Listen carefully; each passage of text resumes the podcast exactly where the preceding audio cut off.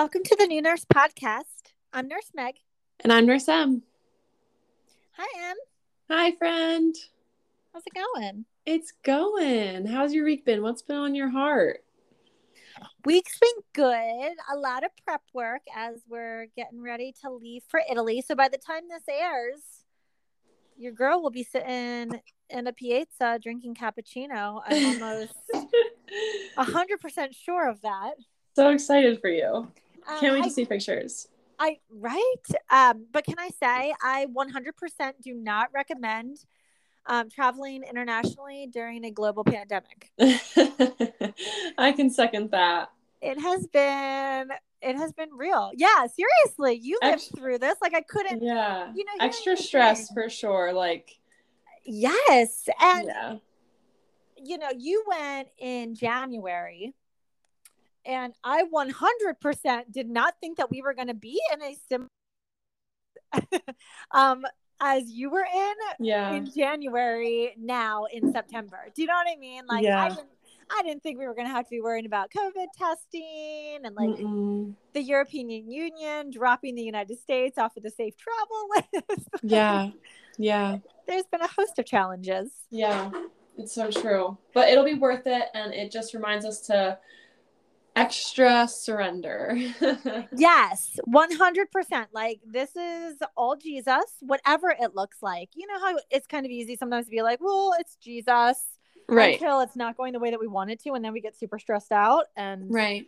I really have been working hard to not be stressed out in this space. So, good reminder. Um, how have things been going for you?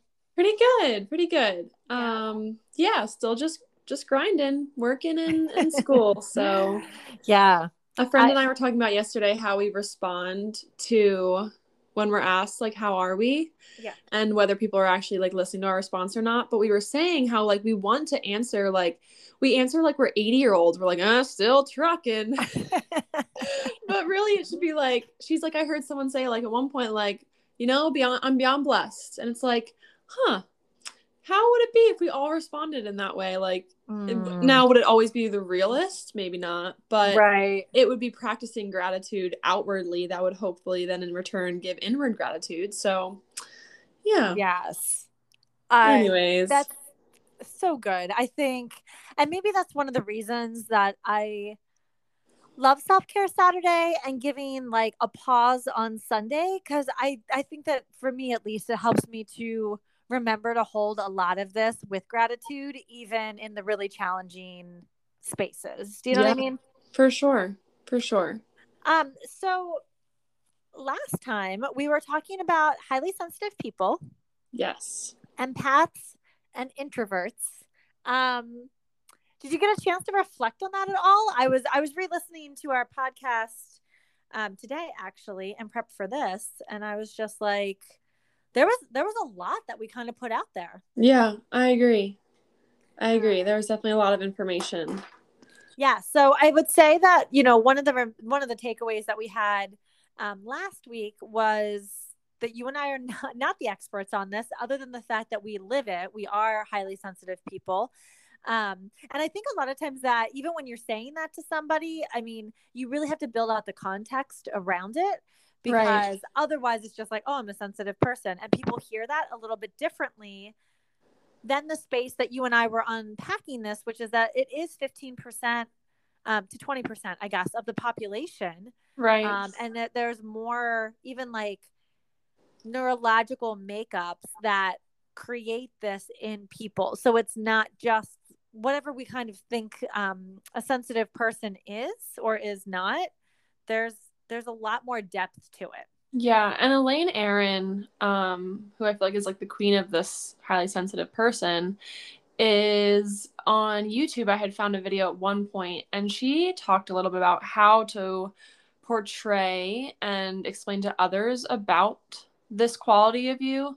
Um, and basically saying that she just basically reworded it, kind of like I compare it to the way you approach a doctor about advocating for your patient a certain way, that it comes out the most respectful way. Like, I feel like it's all about how you word things and how you approach it. Yes. That's a really good reminder. And I think that that's so true for a lot of different aspects of life. Yes. Um, how you approach a topic. I was literally just saying this to a new friend today that we were having lunch, and I said, um, even in the situations of some of the organizations mandating vaccines, um, I think even how you approach it and how you choose to say it can come up and like the, the information can be the exact same information, but the delivery really matters. Yeah, for sure. So being for respectful sure. always goes a really, really, really long way. Yeah, agree with that. Um, so I think when we were talking last week, it was mainly um, sort of an overview of a highly sensitive person and an empath. And we said that those are kind of um, two sides of the same coin. Mm-hmm. And then we were looking at like an introverted and extroverted nature to that. Um, I want to say that in case you didn't listen to the first one, um, I would definitely go back and recommend that you that you do listen to that episode because I think it'll set you up better for some of what Em and I will dive into today. Um, and one of the reasons that Em and I wanted to talk about this, not just because we um, identify with it, but because it's really important that when we talk about self awareness and starting to establish the foundation that is ultimately going to change the culture of nursing into a space that is healthy, mm-hmm. a lot of mm-hmm. times it is going to start with having an awareness of what you're bringing to the table, what you need right yeah. like how are you and and so if you're not a highly sensitive person um, that's okay too. I would still encourage you to be listening to this because I am, I would say just about 100% sure that there's somebody in your unit that you are working with that is a highly sensitive person. And so that will yeah. let you um, better build into the teamwork aspect and understand how people process things, um, view things, because I think sometimes we, it's easy to forget that perspective is often why somebody is reacting the way that they are or um obviously history. And there's just like so much that goes into it right guys? Like the layers. And so again I and i always say we're preaching to ourselves first here. Mm, yeah. Um but i do think that it's it's an easy way to to stop being in a defensive posture which happens a lot of times when we're in a toxic culture or an unhealthy space, we end up being defensive. And instead, this allows us to be a little bit more um, proactive and take a healthier approach to navigating some of the differences that we are going to find within um, our teams and our workspaces. That's good, Meg. That's really good. Thank and, you. Yeah, and I think what you're saying with um, like the defensive piece of that, I'm I'm sure um, others are feeling that a little bit more heightened during this time of the second surge. Um, and with COVID and just heightened burnt out compassion fatigue in your um, workspace. So mm. I'm sure that's definitely something people are experiencing or have experienced at least once within their past week of work. And what you're saying with the foundation and why we're talking about this, um, there's, you know, the Enneagram is not just a Christian symbol. There, w- there was um, like Richard Rohr and a few others had brought this to the faith aspect, but it wasn't originated out of that. It was actually, I think, more so like a it was a Bolivian philosopher actually. But just to say, there was a woman who, um, for about 20 plus years had been working really highly with enneagram and she had a quote that i really appreciated that goes with kind of what you're saying and it said a foundational theological question is who am I? If I don't know who I am, I can't be present to myself. I'm not available to me. If I'm not available to me, how can I be available to others or to the Holy One? Mm. So I really liked that and appreciated that. I love just like, that. Kind of pinpoint why we're going into this um, and why we found it so important yeah. to relate to your workspace and, and to think, you as a whole. Right. Oh, that's so good, Em. I'm glad that you shared that. That's man, we could like land there for a while for sure. Yeah. Um, the who am I also, I mean, that's just an important question, even when we're talking about boundaries. Mm-hmm. Because if mm-hmm. you don't know what your own value system looks like personally, you yeah. won't know where to set your boundaries. How do you know um, where to build your fence line on your property if you don't know where the property line is? Right. You literally don't even know like what the piece of land is that you own. So if we don't even know ourselves to be able to stake ownership on what is ours to own, emotions, feelings, reactions, responses, how in the world will we know where we need to set that boundary to say I'm really sorry, like that's not mine to own, that is yours to own. Right. You know right. I mean? Exactly. And I think understanding like your personality traits and and your enneagram and your myers-briggs and digging into those um you know first off to say they're not an excuse to um say things are acceptable acceptable when we know they're not or mm-hmm. for no you know for a lack of growth um, in certain mm-hmm. areas either mm-hmm. so definitely not an excuse in any in any means but i did read at one point that people struggled to find acceptance a lot of times when finding out their um, true number or Myers Briggs or um, looking into maybe even HSP. You know, this is that's generalization. The Enneagram and um, Myers Briggs, I, I know that people have found struggles in accepting their numbers or um, the letters that they are.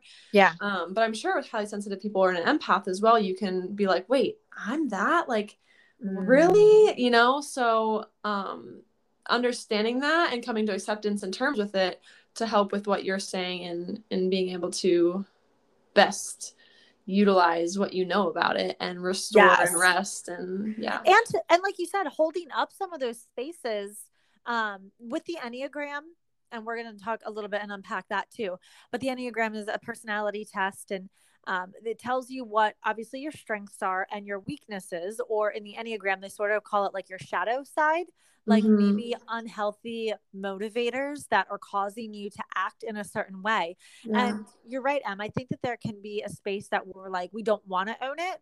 But there's also a space that we all need to be able to hold it to say, is this even true of me? Because none of us fits into a box.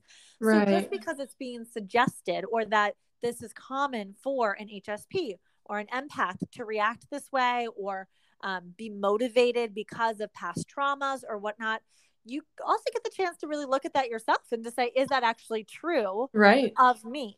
Right. And so I think that that's a really, really good distinction. Um, I'm glad that you yeah. that you brought that up. Um, one of the big things with highly sensitive people, some of an HSP gets created off of previous traumas that have happened in their life and mm-hmm. developmental ages and things of that nature. Mm-hmm. And so again, like it would be really hard to be like, well, you're a highly sensitive person, so I'm going to assume that there was a massive trauma in your world. That wouldn't be fair. Right. So instead, we can put it out there and then allow that person to sort of examine that part and to say, is there any truth in that?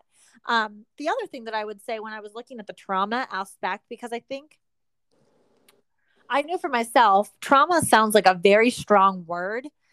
Um, yeah. To be, to be utilizing, just like PTSD and whatnot. And mm-hmm. so I mm-hmm. do think that we need to recognize that a lot of us do, a lot of us being nurses do experience a level of trauma. I would suggest within the first two years of being a nurse. And the reason that I'm putting that out there is because I don't think that most of us prior to being nurses have been in a situation that we have probably seen somebody die. Um, we probably have not been in the situation that we are responsible, and I will hold that word a little bit loosely um, for somebody's outcome.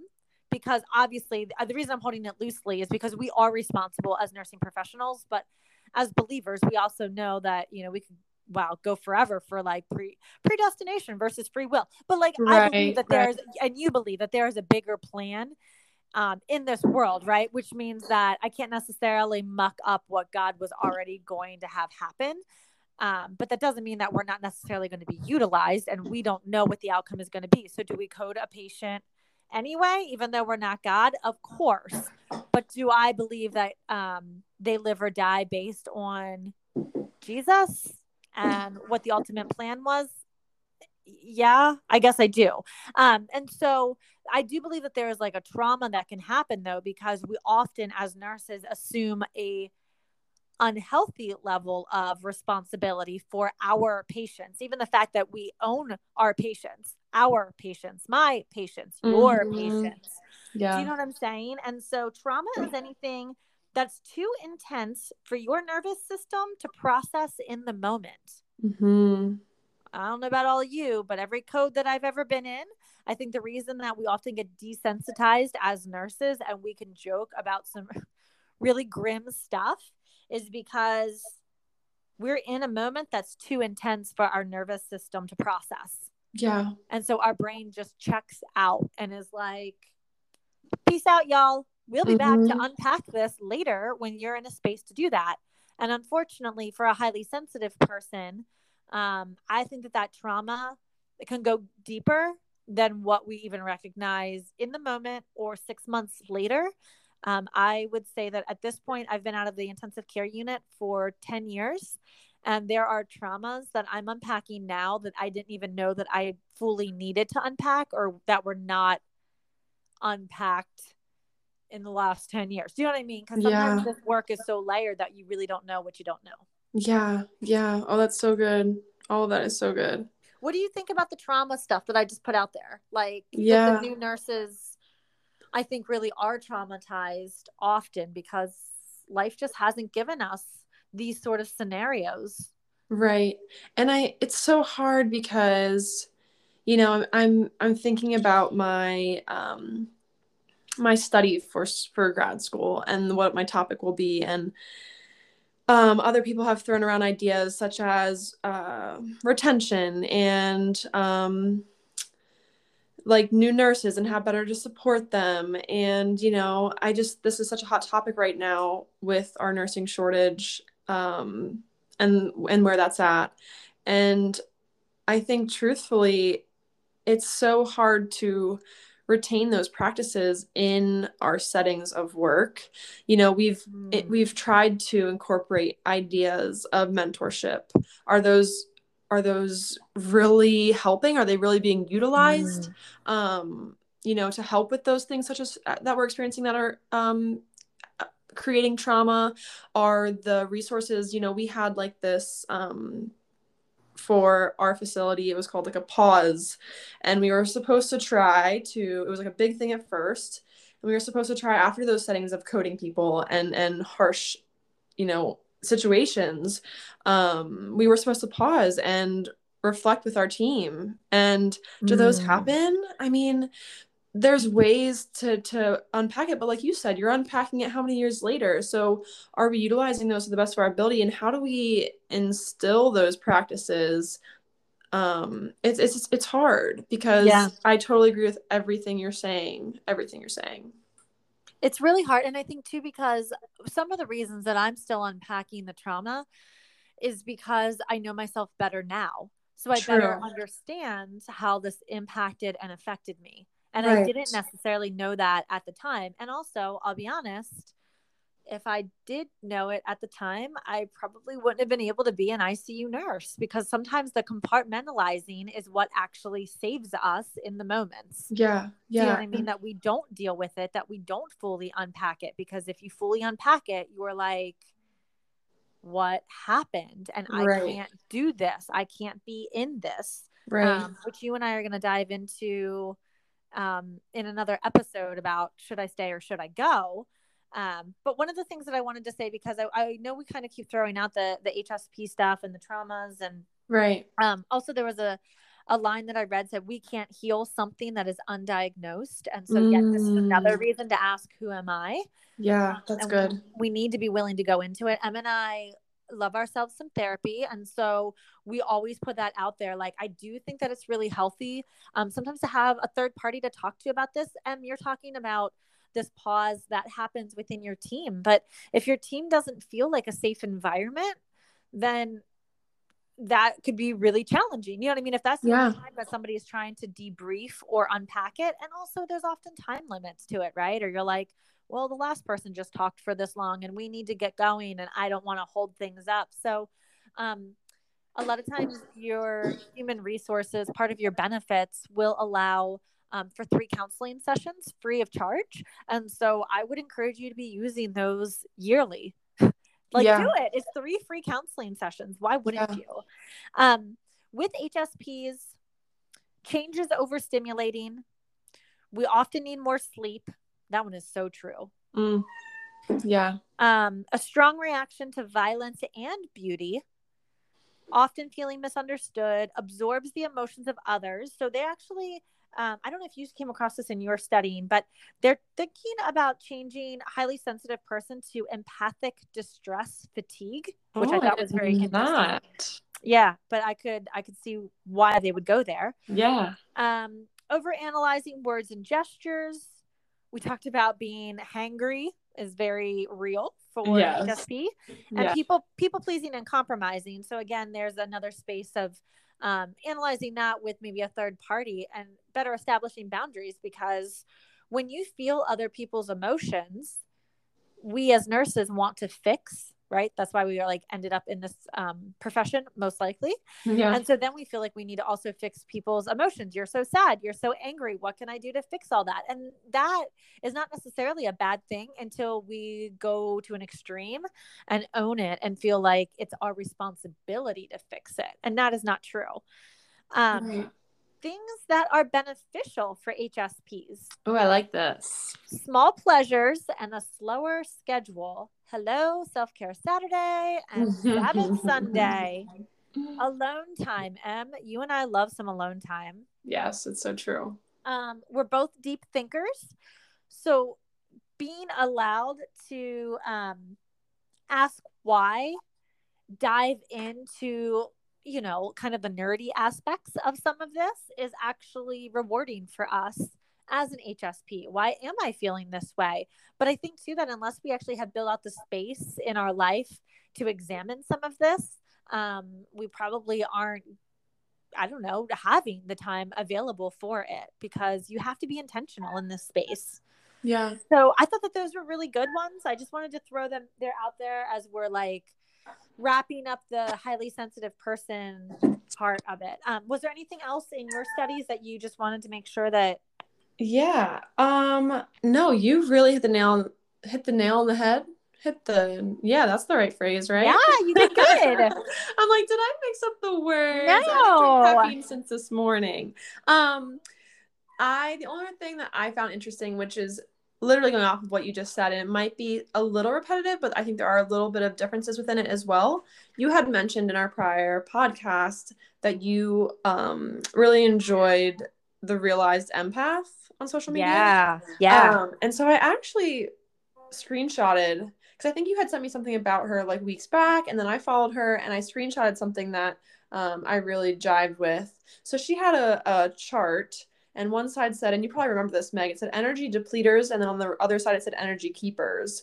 Oh, and so yeah. to, just to reiterate what basically you said, um, energy depleters consist of pushing instead of resting, people pleasing, electronics or social media, chronic complaining, or probably even whether it's you or listening to it, yeah. giving without receiving and being an emotional dumping ground. So those are energy depleters, and then energy keepers to act on and really try to highlight in your life would be self compassion and boundaries, which we've touched on uh, multiple times, cultivating joy, keeping promises to yourself, unplugging, gratitude, sun, nature, and hydration. Ah. So just little little tidbits Man. that I thought could be appreciated. Is that you and I or what? Yeah, I love it. I yeah, good good stuff. Um, so we would encourage you guys to check out Elaine Aron, A R O N. She is the psychologist that um, really set up the definitions back in the 1990s around um, highly sensitive people, and then and was just um, reminding us of the realized empath. She's on social media as well, Instagram. I don't know if she's on Facebook or not, but I have learned a ton from her as well. And so she's actually coming out with a book in January, I believe. And I'm positive that that will be on my reading list, not on Emily's, because Emily will be um, reading textbooks for the next like two years of her life. But four years. It's so sad. Oh, four? Yeah. Eesh. Okay. Good but my book that. list will be so long. It'll take me to my grave. No, seriously. Um, but you know what would be really great is that I will just like read some of this and then I'll just like give you I should just give you like my highlighted book when I'm done. Yeah. just yeah. like read the nuggets. Uh-huh. yep. I appreciate that endlessly. Yeah. I actually yeah. have one of your books that I was looking at today because I'm trying to just read a few pages like a day for like a little Devo session of certain books. And um, we talked a lot about this in the be- when we started the podcast with the Dream of You by Jo Saxton. So I never got to read it yet. Oh, Yeah. Um, so super good, and I appreciated some of your bookmarked things. So I'm down for that book club. Um, you're welcome. Also hilarious. I don't know how many times I give up books and then I have no idea where they're at. Where they go? Or like the fact that I don't even remember them whatsoever. So, you know, take your time. But I do love me some Jo Saxton. Yeah, He's pretty wonderful too. Um, hey, I know that we are at 25 minutes, so we're gonna wrap this up. Yeah. I feel like Ruth was meowing in the background. That's so funny because I was gonna tell you that she was literally sleeping all day long. I mean, all day long because she Yeah. sleeps during the day, right? Yeah. And every time we go to do a podcast, and she must, your Mhm. voice must be cat whispering, even though I know you're not a cat person, because she comes into the stadium every time you Oh start my speaking. gosh. So I love Yes, you did I hear her Ruth. little meowies. So if you guys hear little meowies or um, can you hear the cow that's bellowing in the background at my place? I can't, but I wish okay, I could. Yeah, happy happy to hear that. Okay, so we're just like farm life, farm life with Meg and Em. What other animals can be? Oh my god, I love it. All right, you guys. Well, thanks for joining us today. Uh, have a great rest of your day, and we will see you next time. Stay blessed. Bye.